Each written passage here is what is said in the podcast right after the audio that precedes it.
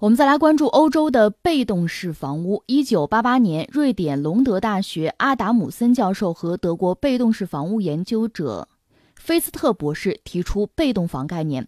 一九九一年，最早的一批被动房在德国建成。二十八年后的今天，这些建筑的节能效果依然出色，建筑的年热需求仍低于每平方米十千瓦时。与之对照的是，按照中国民用建筑能耗标准规定。北京 A 类商业办公建筑的能耗指标的约束值为年均每平方米六十五千瓦时，在欧洲，超低能耗的被动式房屋数量正在以每年百分之八的速度递增。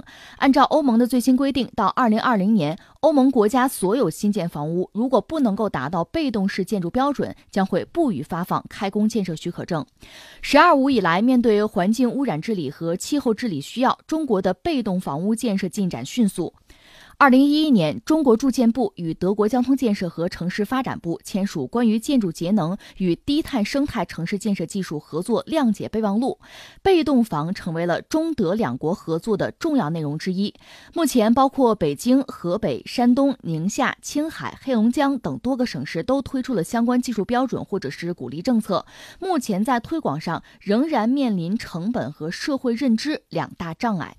呃，其实你刚才已经介绍了一下这个所谓被动房，这个在我们这儿叫做被动式房屋，呃，被动房哈，在日本大概翻译叫无暖暖，就是暖气的那个暖，无暖房住宅，大约是一个意思。咱们台湾管它叫叫做被动式节能房，它的起源呢就是在德国，呃，其实主要是在一九九零年代吧，呃，当时德国的那个达姆斯塔特在那个地儿。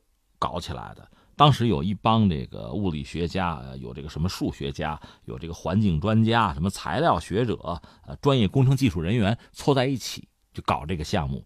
关键是经过时间的检验了，上个世纪九十年代嘛，二十年我们再看，哎，还是不错。他们德国人也比较严谨，系统的测试比量，最后证实说这个设计本身是非常不错的。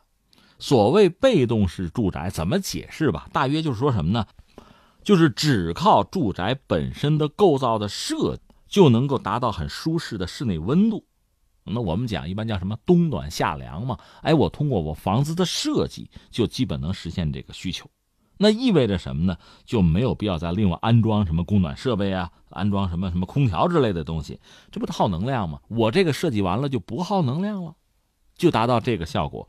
甚至到什么程度啊？有人说，就是用一台吹风机的能量。就可以供给整个这个热量需求，包括热水，甚至你说我吃个火锅，哎，吃火锅那点能量它也不会浪费，它会想办法给你保存下来，一次使用，是这么一个东西。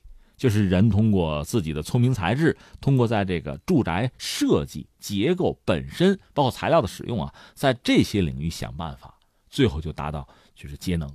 那节能，你想节能减排是个多大的任务啊？我们还得压产能，还等等等等。哎，我这房子搞起来之后，这些问题就解决了。这是他，嗯，我们讲在上个世纪九十年代，德国人开始搞，这个倒也符合德国人的这个特点。因为欧洲本来地儿就不大，德国也不大，本身它工业又比较发达，所以在这些领域，他们环保理念也比较强，做出这个尝试，而且取得一些结果啊，就是开花结果啊，这个倒并不出乎人的意料。关键是这个成果拿出来之后，如果真的好，我们用啊。所以呢，涉及到中国和德国也有合作，觉得这个技术，嗯，这个理念我们可以引入，我们可以做一做。另外，在欧洲呢，这种超低能耗的被动式的建筑，每年百分之八的速度已经在递增。那在中国呢，刚才你说了，二零一一年的中国住建部和德国交通建设和城市发展部就签了那个关于建筑这种。呃，节能啊，低碳生态城市建设技术合作的谅解备忘录，就涉及到这个被动房的概念。另外，二零一四年呢，当时那个李克强总理和这个默克尔总理，他们曾经共同见证，就启动了中德生态园这个被动房，就这个项目的启动吧，这个是被动房落地中国的一个标志。后来，二零一五年呢，呃，天津就中心天津楼盘生态城那个项目。其实也是让被动房进入实操的阶段，就是我们中国你看到这个时间表也是紧锣密鼓。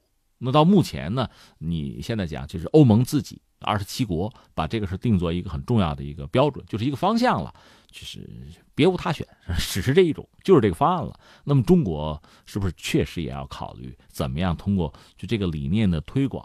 落地实施啊，因为我们现在这个城市化、城镇化的进程，前两天节目我们一直在关注这下半场了。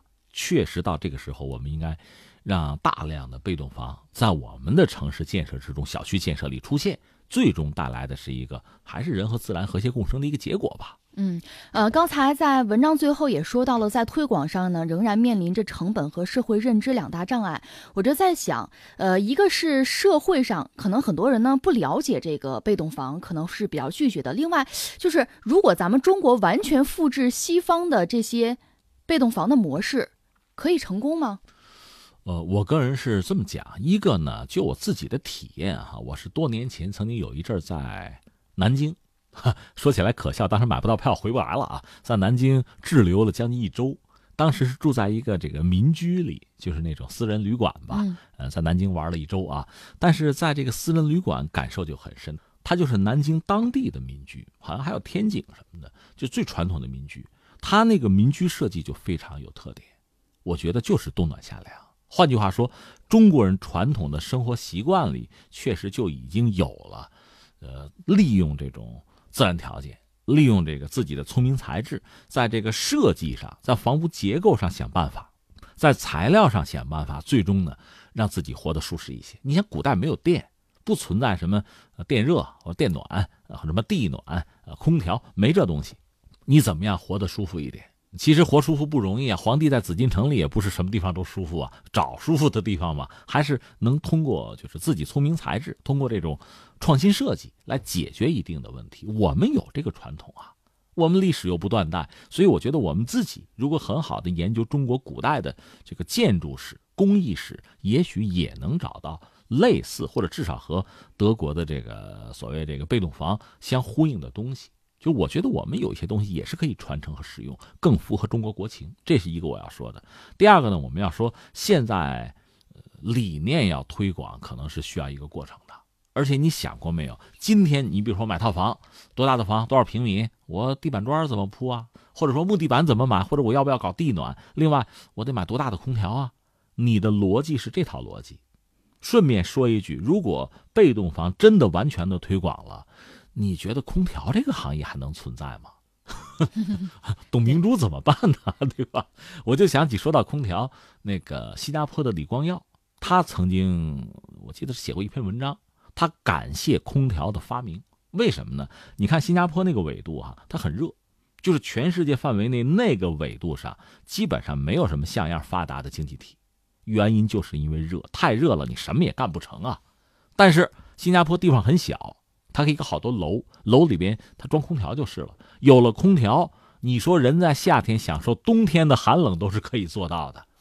反而就让新加坡就是有空调嘛，有这个技术之后，和这种炎热的天气等于说就分割开了，隔绝开了。我可以做我想做的事情，我可以做这个世界上其他纬度的人能做的事情。有了空调，其实就有了新加坡的发达，很有意思吧？那 换句话说，你真要是把这个所谓的被动房这个理念，你推广到新加坡，我觉得也很难，因为它是有一个天花板的。它过于炎热的天气，被动房也没有办法，它是有一个适用范围的，只能是相应的这个纬度吧。你比如说光照啊、温度啊，还是和这个有关系。所以我说，你看啊，一个是这个理念，如果说让我们接受、让我们实践，它需要时间。另外呢，它会对相关很多的产业，涉及到房地产啊，涉及到这个上下游非常多的这个领域，都会产生这样那样的影响。而这背后又是什么呢？是大量的投资，是就业，甚至是一个经济社会发展的稳定。所以这个推广本身，它只能是个循序渐进的过程。而且呢，它要给给很多的行业、很多的企业、很多的从业人员，要要提供一个适应的过程。不然的话呢，一蹴而就，一个是不现实。第二是它也可能确实带来一系列的麻烦，这个我们在推广的过程中呢，还是要慎之又慎。所以一个呢理念很好，第二是人家已经有经验了，拿来可以用，拿来主义嘛。但同时我觉得还要和我们中国的，呃国情和我们的实际，包括和我们的历史能不能结合起来。再就是你要考虑到，这个概念和其他非常多的产业。很多产品、很多理念啊、很多就业的这个一系列的问题吧，我觉得我们要要统筹考虑才好。